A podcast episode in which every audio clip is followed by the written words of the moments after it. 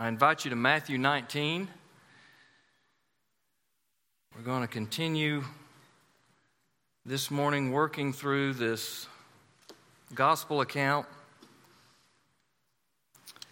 And we're going to look at verses 16 through 22 this morning. Matthew 19. I'm reading from the English Standard Version, and if you do not have a Bible, we have Bibles in the vestibule here, we have Bibles in our overflow, and we would love for you to pick up a copy today as our gift to you. If you're able, would you please stand in honor of the reading of this portion of Scripture? Matthew chapter 19, beginning in verse 16.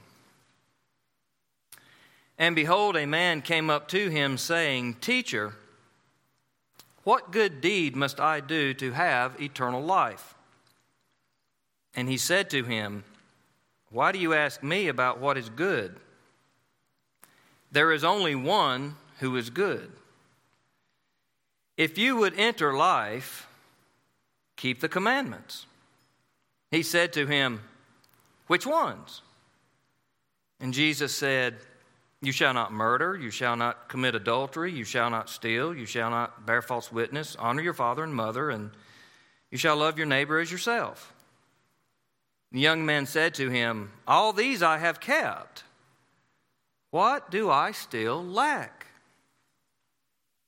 Jesus said to him, If you would be perfect, go Sell what you possess and give it to the poor, and you will have treasure in heaven. And come, follow me. When the young man heard this, he went away sorrowful, for he had great possessions. Thank you. What do you still lack? What do you still lack? Let's pray together. Ask the Lord to help us this morning.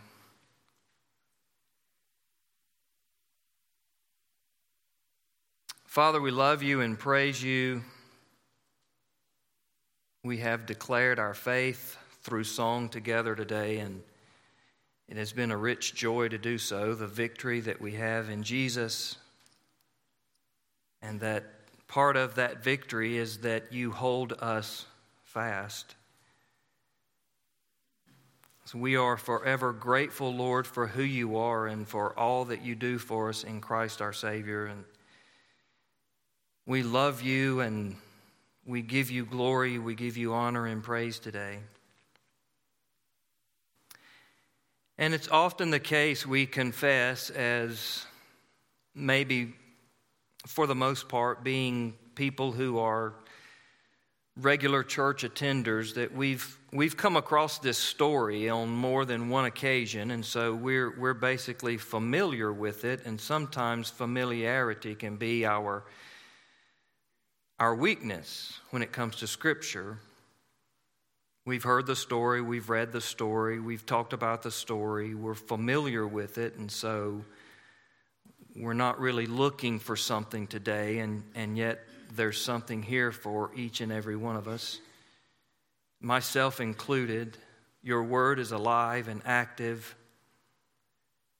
And so I pray that we wouldn't be comfortable or, or we wouldn't go into uh, kind of a, a passive mode today, but we would be spiritually actively listening and watching and waiting and listening for you to speak and, and to move in our hearts, to encourage us, Lord, in the faith, to challenge us in the faith, to teach us in the faith today. That while we are gathered and submitted to your, your precious, holy, infallible, inerrant word, that your Spirit would be at work, conforming us to the image of Christ, building your church for your glory, that there would be wonderful and marvelous things done today, maybe even the granting of new birth and new life. So we, we come before you and we just ask for your will to be done. Give us ears to hear and eyes to see and hearts that are thirsty for you. And may we find, God, that you are our fountain of life. You are the one that fills us. Nothing else can take your place. Nothing compares. Nothing, not one single thing. Give us that heart devotion, Father, for you. We ask it in Christ's name. Amen. As I said uh, just now praying, today's text is it's a familiar encounter. Jesus and this young man. And this young man is really, he's, he's asking one of life's most important questions. There's no doubt about it. This is one of the most important questions you can ask in life. And yet, this encounter has a truly tragic ending. We've already read verse 22. We've, we've already read it together. This, this young man walks away from Jesus. Tragedy of tragedies. Nothing could be more tragic than that. Because Jesus is the answer to the question of eternal life. Jesus himself is the answer to the question. Remember, we, we, just, we just read the verse together. Remember our treasure verse. John 11, 25. I, I am the resurrection and the life. Jesus says, I am the resurrection and the life. Whoever believes in me, though we die, yet shall he live. Jesus is the answer. And this young man walks away from him. What makes this story even more devastatingly tragic is that this young man is so close. He's so close to the answer that he's seeking. Number one, he has an audience with Jesus.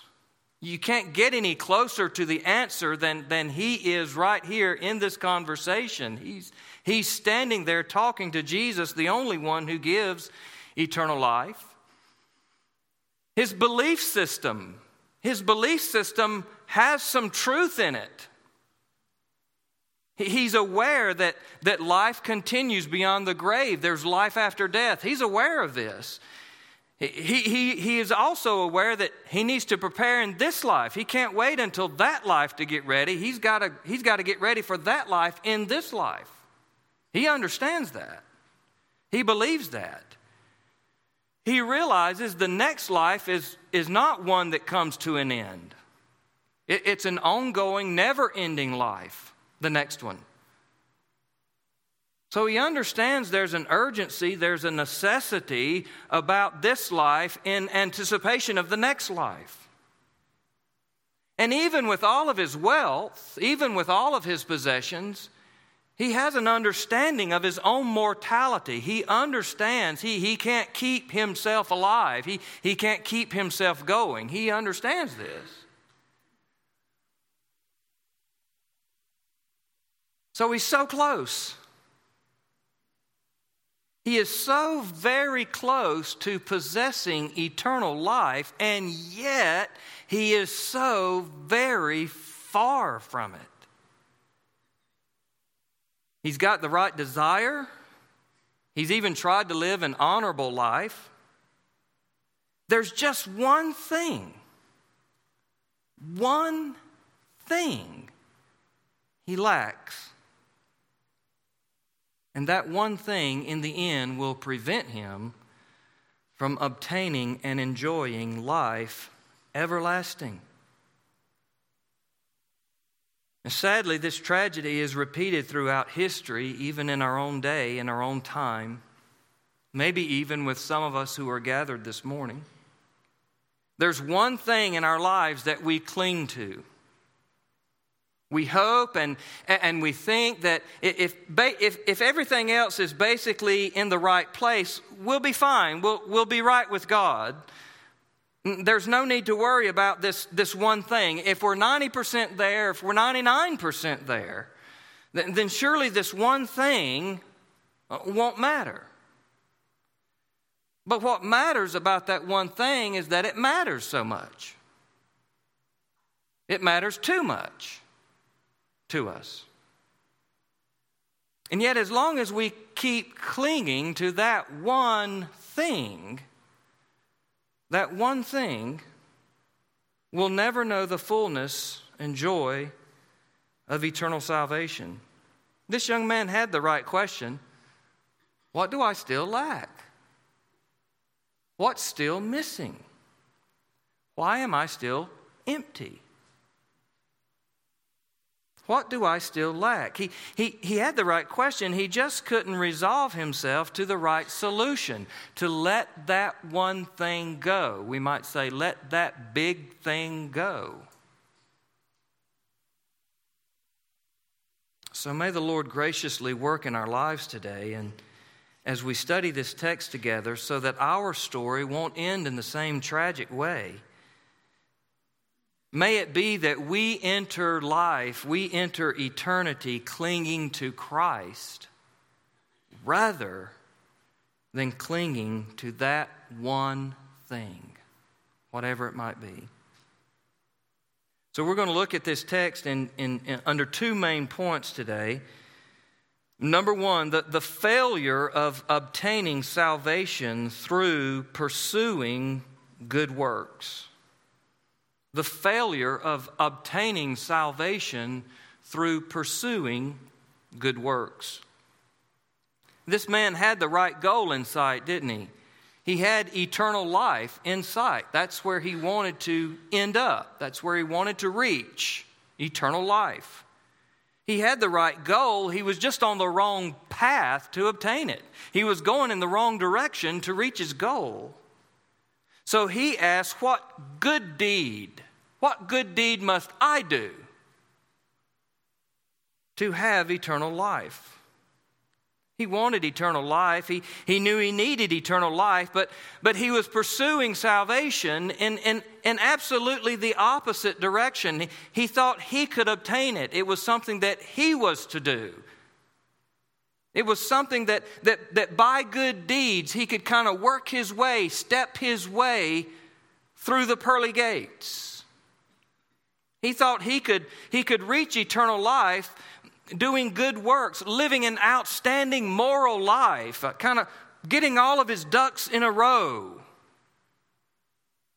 putting things in, in place. He, he, he could do this or he could do that, or, or, or maybe there's just one thing that, that he's missing, just, just one more thing because he's, he's, he's done so many other things right. And, and if he could do that one thing, then, then, then he could outweigh any bad that he's done, that he's committed. So, so he's thinking he can work his way, he can, he can earn his way to heaven. There, there are two paths that, that are along this line of thinking moralism and legalism. Moralism is, is, is being a good person, being a good person. Legalism is adhering, rigidly adhering to God's law, to, to your own standard of what that means and what that looks like. So, my standard of God's law is what I need to achieve, and I'll be right with God. In moralism, you're comparing yourself to others. Let's look around, see how everybody's doing, and as long as I'm doing a little bit better, then I'm good with God. They're in trouble, but I'm okay.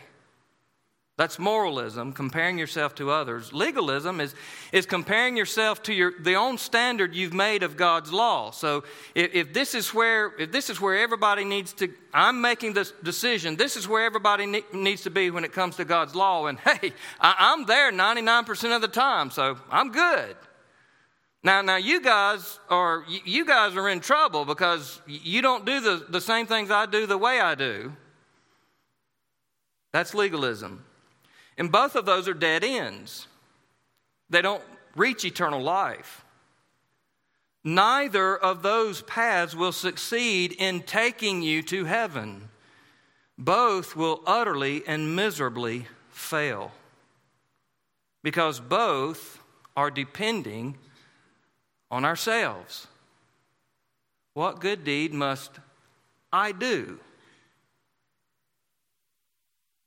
Romans 3:28 is the answer to moralism, comparing ourselves to one another, being a good person. Romans 3:28 says, "For we hold that one is justified, that is declared to be right with God, declared by God to be right with God." That's what justified means in the New Testament. For we hold that one is justified by faith apart from the works of the law. So it has nothing to do with, with how you're doing and how I'm doing and how we compare with one another because the Bible says you've all utterly failed.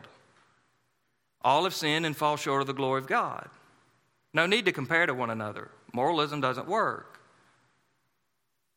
So the Bible says you have to be saved by something apart from the law because we've all broken the law. We have to be saved by faith.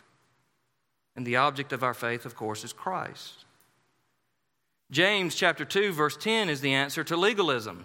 That is if I can if I can maintain the standard of God's law that I have concluded myself is the standard of God's law, then I'll be okay with God. James 2:10 says for whoever keeps the whole law but fails in one point will be accountable for all of it. The truth of the matter is, when we make our own standard of God's law, what that looks like, what that means, what, that, what we should do and what we shouldn't do, we don't even keep that. If we're being honest, we don't even keep that. And we know we don't. We just keep telling ourselves we do. In other words, our good will never outweigh our bad. That's a vain pursuit. We can't reach heaven by being the best person we can be. Or thinking the best of ourselves as we can think. Or keeping as many commandments as we can keep and not worrying about the ones that we just can't quite get a handle on. We're not saved by those means. So now in verse 17, Jesus, and this is kind of surprising, probably, if, if this was your first time reading through this, this is kind of a, an answer that maybe you're not anticipating that Jesus would share, because Jesus answers his question in a way that allows him to keep thinking he's on the right path. That's interesting, isn't it? Now, why would Jesus do that? Why wouldn't Jesus immediately say, Whoa, whoa, you've got it all wrong? You're going the wrong way. You can't get to heaven by doing good deeds, young man. But he doesn't. Jesus responds to this man in a way that, that allows the man to think he's, he's going in the right direction. And I believe what, what I suggest Jesus is doing is allowing the man to reach the logical biblical conclusion of where that path ends. So, allow, allowing the man to come to the conclusion himself, to see for himself, this is not going to work. I can't get to heaven this way because I don't work that way. That's what I believe is happening. But Jesus does throw up a red flag first, doesn't he? Why do you ask me about what is good? In other words, why is it that you are coming to me and thinking that I'm the one that judges between what's good and what's bad, what's right and what's wrong? He's pressing him to think a little bit deeper about why he's there. Why did he come to Jesus and not someone else? And then he presses him a little bit further about why he's there. Why is he talking to him? And he says, There's only one who is good. So he begins to point out his wrong direction by challenging his direction, causing him to think a little bit deeper about that question and who he's posing it to. He's asking about a good deed that he can do, but Jesus is saying what, what you should be doing is looking to God, not to yourself. Why do you ask me about what is good? There's only one who is good. So he's directing him to God. He's, he's directing him away from himself. Why are you looking to yourself? What good deed must I do? Why aren't you looking to God? And furthermore, God is standing right in front of him. There's only one who is good. There's only one without sin. There, there is only one whose very character is the definition of goodness without any variable of darkness, and that is God. God's who you should be talking to. Think a little bit deeper about who you're talking to. Because he did say, Teacher. So Jesus is teaching him. First, I'm more than a teacher. Why are you asking me? And the next words from Jesus then allows this man to follow that, that logical biblical conclusion of his current direction. If you would enter life, keep the commandments. If you want to get there by what you can do, well, just keep the commandments. That's how you do it. On your path, that's how you do it. You got to keep the commandments. Now, Jesus is referring here to the Old Covenant. And he's teaching this man the same lesson God was teaching in the Old Testament. The law, the first five books of the Bible, opens up in, in Genesis 2, the law opens up with God telling Adam and Eve, Now, if you don't eat this tree, you will live. If you eat that tree, you will die. Just keep the commandments and you'll live. The law ends the book of Deuteronomy, at the ending of the law, in Deuteronomy chapter 30, Moses tells Israel if you keep God's commands, if you love Him, if you follow Him, and if you keep His commands, you will live. But if you turn from following God, if you do not love God and you turn from Him and you reject Him, you will die. So, if you want to live, just keep the commandments. And then Adam and Eve, you know the story, Genesis 3. Adam and Eve turned from the Lord. You know the Old Testament. Israel, over and over and over and over, turned from the Lord. The lesson is clear, isn't it? So very clear. The only way to be saved by keeping the law is to perfectly keep the law, and we can never do that.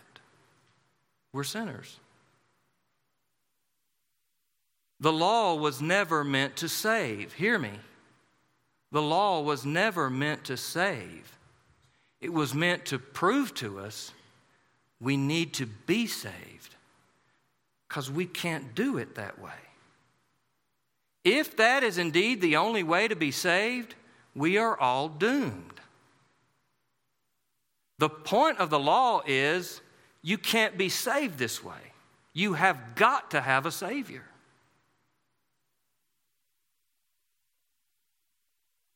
So, if the young man was tracking with Jesus when Jesus says, Well, if that's the way you want to do it, just keep the commandments.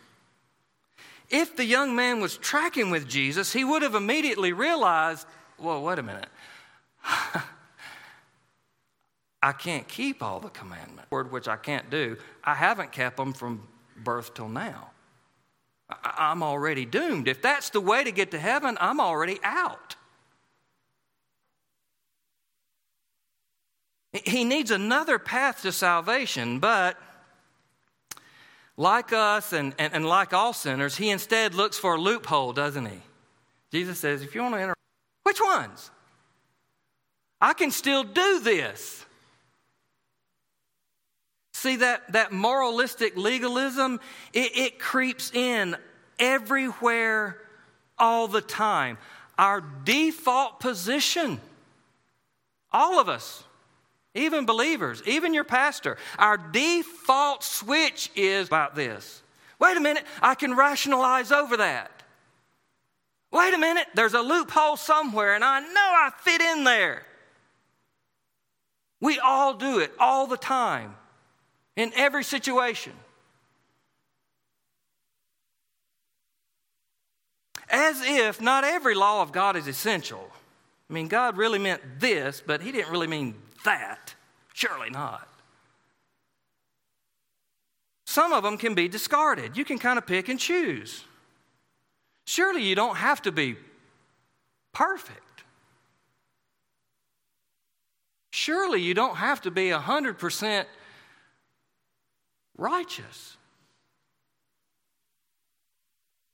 Surely, if you keep the main ones, the big ones, the ones everybody thinks are, are wrong in the current cultural climate, the ones that everybody thinks are the big ones, because that shifts from season to season. There are some big sins 20 years ago, they're not so big now. So, as long as, you know, moralism kind of keep even keel with everybody around you. So, Jesus takes him a little step further down this failing path of good deeds and law keeping, and, and he tosses out six commandments. They happen to be commandments five through nine of the Ten Commandments. And then the last one, the sixth one, is kind of the umbrella commandment found in Leviticus. Commandments 5 through 9 have to do with, with loving your neighbor. So the, the summary commandment, love your neighbor, kind of covers it all. Notice when Jesus responds to his question, which ones, Jesus leaves out the first big four of the Ten Commandments, which have to do with loving God. Jesus is taking him somewhere. He's not endorsing his path. He's taking him down that path to show him that don't work. So the young man replied, Jesus lists these commandments, and the young man replied, All these I have kept. So the first, his first thought is, I'm doing pretty good. That's usually our first thought, isn't it? I, am doing pretty good. In other words, this man lived a pretty good life. I mean, we, we would look to him and say, that's a good man. Notice with me, there's a difference between being a good man and a saved man. But we would look at him and say, he, he's a good man. He, he's a really good neighbor. Man, if he's kept these, he's a good neighbor. That's the kind of guy you want to move in beside you, right? When it comes to loving your neighbor, he's got half the commandments down. He, he, he's in good shape horizontally, man to neighbor, no complaints. It's vertical, man to God, where the problem comes in. And he knows that something is still missing, doesn't he? He knows down deep in his heart, like all of us who are apart from Christ know down deep in our heart, that even though we've got all this together and we've got all this in place and we're doing all these good things and compared to others and compared to our own, I mean, we, everything, but something is still wrong. What do I still lack? I'm still empty. There's a void that's still there. I've kept all of these. What's going on? He, he knows deep in his heart that even though he has an exemplary life, when it comes to his neighbor, something is still lacking when it comes to God. What good deed must I do to have eternal life? There's something else I need to do, something's missing. So, second point, Jesus identifies the one thing standing between this man and eternal life. The one thing standing between him and eternal life. He's got one thing in his life that he loves more than God. That's the problem. He spent his whole life loving his neighbor and rejecting God as his treasure. He's an idolater. His wealth, his status, his comfort and security in this life is the thing he treasures most. We're all idolaters, by the way, apart from Christ. So Jesus now helps him identify his idolatry. This is where Jesus is taking him. He helps him come to the conclusion on his own, see it for himself. He helps him see that for all of his good works, he's still not right with God because he's holding on to his possessions rather than clinging to God. Oh, it's not God's intention that if you're a wealthy person, you can't be saved unless you become a poor person. That's not God's intention. That's not the meaning of this text. The meaning of this text is for this rich man, that was going to keep him from heaven. So Jesus said, if you would be perfect, that is, if you would be whole, if you would find out what is missing, if you would be right with God, if you would be perfect, if you would be righteous, go sell all your possessions, give it to the poor, go get rid of it. Let that one thing go, and you will have what you are seeking. Notice with me, notice with me. Jesus has been leading him to the logical conclusion of his own path, but in doing so, Jesus has actually answered his initial question. Verse 16, what good deed must I do to have eternal life? Jesus now is answering that. Go sell everything you have and give to the poor. Now, that's a good deed. Go sell everything you have and give to the poor because that one good deed would represent, if you do that, it would represent that you love God more than you love your stuff. That's the one good deed you're missing. That's the one thing that's keeping you. So Jesus follows that command to sell your possessions with a wonderful promise. And that directly answers that initial question, too, doesn't it? What good deed must I do to have eternal life? Jesus is answering it right. The answer is right before him. Get rid of your idolatry, give it to the poor, make God your treasure, and if you do that, it shows the condition of your heart that you love God more than anything else in this, in this life. You will have treasure in heaven. In other words, you're not going to really lose anything. In fact, you're going to gain so much more.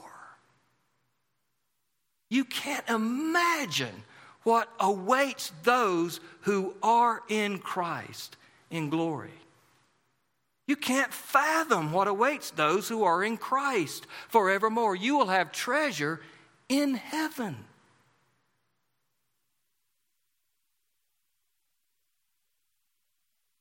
No greater promise, no greater reward. But how do you get there? Preacher, I thought you said by faith. Exactly. And that's why Jesus says, and come, follow me which is Jesus' command to the disciples, right? Follow me. Believe me. Believe in me. Give everything to me. Surrender to me. I am your everything. I am, I am the resurrection and the life. Whoever believes in me, though he die, yet shall he live. Come follow me. Let all that go. Let that one thing go and come follow me. That's the answer to your question. What good deed must I do to have eternal life? Believe in me. He's taken him right to faith. Come follow me. And tragedy of tragedies, this man forfeited the eternal joy and bliss and eternal treasure of heaven for earthly treasure that can never fill that void in his heart. And one day he's going to lose that thing that kept him from everything. It is the most, it is the most tragic thing in the world to walk away from Jesus. In a, in a reversal of the famous missions quote by Jim Elliot, this young man lost, he lost what he would have never, what he would never lose for something he can never keep. He can never keep his possessions. And he, he traded that for something he would never lose treasure in heaven.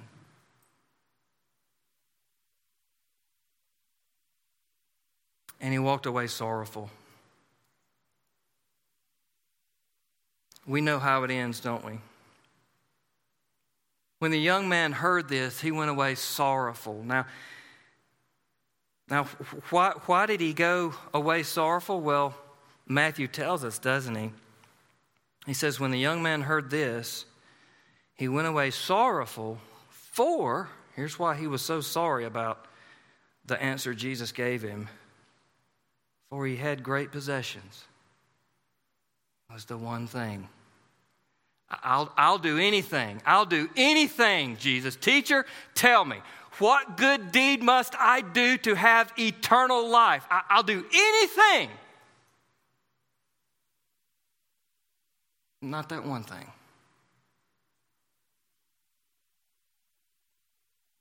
It was just too much for Jesus to ask for all. This young man is sorrowful because he didn't get the answer he wanted. What he wanted was for Jesus to rubber stamp his life, for Jesus to say, You're fine, you're doing right, you got it together. Look at those folks down there, man, you're, you're so much better than them. He was sorrowful because this was not what he wanted to hear. He wanted a list. He, he wanted to earn his way. He, he wanted to be moral enough to gain God's approval. He wanted, to, to, he wanted himself to obtain salvation. The one thing he didn't want to lose was his treasure. And for that one thing, that one thing, he missed life everlasting and free. For 2,000 years, I'm telling you on the authority of God's word now, for 2,000 years, that young man would do anything to go back to this conversation and understand what he's losing.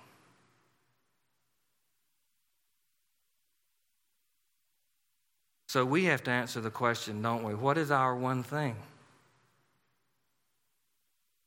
Maybe it is our possessions. Maybe it is being our own master, calling the shots our way, making our own decisions about who is God and how you get saved and how you get to heaven and if there's a hell. And maybe it's being our own master. Maybe it's clinging to sin. There, there's a sin in our life, it's been there for years. We enjoy it, we hide it, and we're not going to give it up. It's the one thing. Maybe it's your friends, maybe it's your reputation. If you really came out as a lover of Jesus, what would that cost you? Maybe it's your pride, maybe it's a relationship in your life that you are just not going to allow to be damaged in any way. And if you love Jesus, and it's just not going to work, so you're not going to love Jesus. What is the one thing in your life that up to this point, you just won't let go. You'll do anything else. I'll teach Sunday school. I'll, I'll give tithe. I'll be at church most Sunday mornings. I'll do this, I'll do that, I'll serve on this committee, I'll go do this outreach, I'll do this, I'll do this, but not this one thing.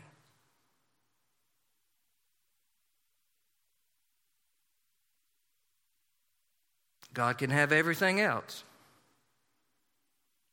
but this is just too much. Well, we can follow this young man today and walk away and miss eternal life.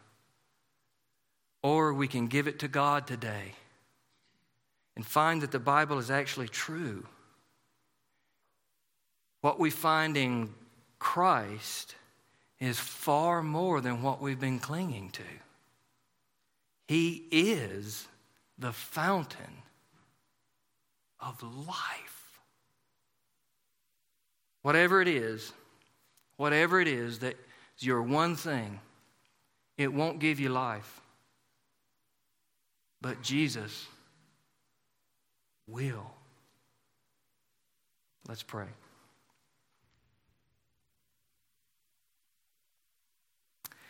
Father, this text, as most text in Scripture, calls us to examine ourselves today.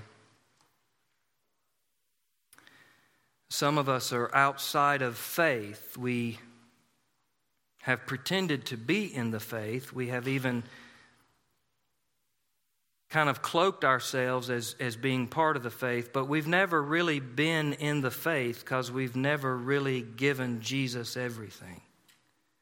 We've never really treasured Christ above everything else. There's been this one thing that we've just kept holding on to because essentially we love it more than we love the Lord. And today, walking through this text, you've revealed that to us, and it's, it's, it's not easy to let it go, and it almost feels like we're being ripped apart, but, but we're ready to let that go today. We want Jesus more than we want anything else in this life. We want to be born again. That, that may be exactly where some of us are today. For the rest of us who who truly are in the faith, who, who truly have come to Christ, we've, we've let those things slip back in the closets of our lives. And, and, and walking through this text, we, we, we know that, that Jesus is our Lord and Savior, but we also know boy, have we been distracted and we have gotten things way out of priority and perspective, and, and we've, we're clinging to this one. Since we came to Jesus, somehow this other thing came in our lives, and, and, and we're loving it more. We're, we're, we're idolaters today, and, and we don't want that anymore. We're ready. We're ready for to, to freshly surrender and and and and mark our faith in Christ today. So, Lord, we just ask that what, whatever it is, wherever you're leading, however you are speaking to us today, that we might respond in faith, that we might let the things go and cling to Christ and find Him so much greater treasure in heaven is so much greater. Christ is so much greater. We ask by your grace you would lead us there today, bring us there today, cause that hunger and thirst within us today. And you be glorified in all that you do. In Christ's name. Amen. You have been listening to the sermon ministry of Will Owens, pastor of Grassy Pond Baptist Church, Gaffney, South Carolina. Be sure to visit willowens.com to hear more sermons, read blogs, and learn more about the missions branch P67 Missions. Again, thank you for listening to Will Owens. You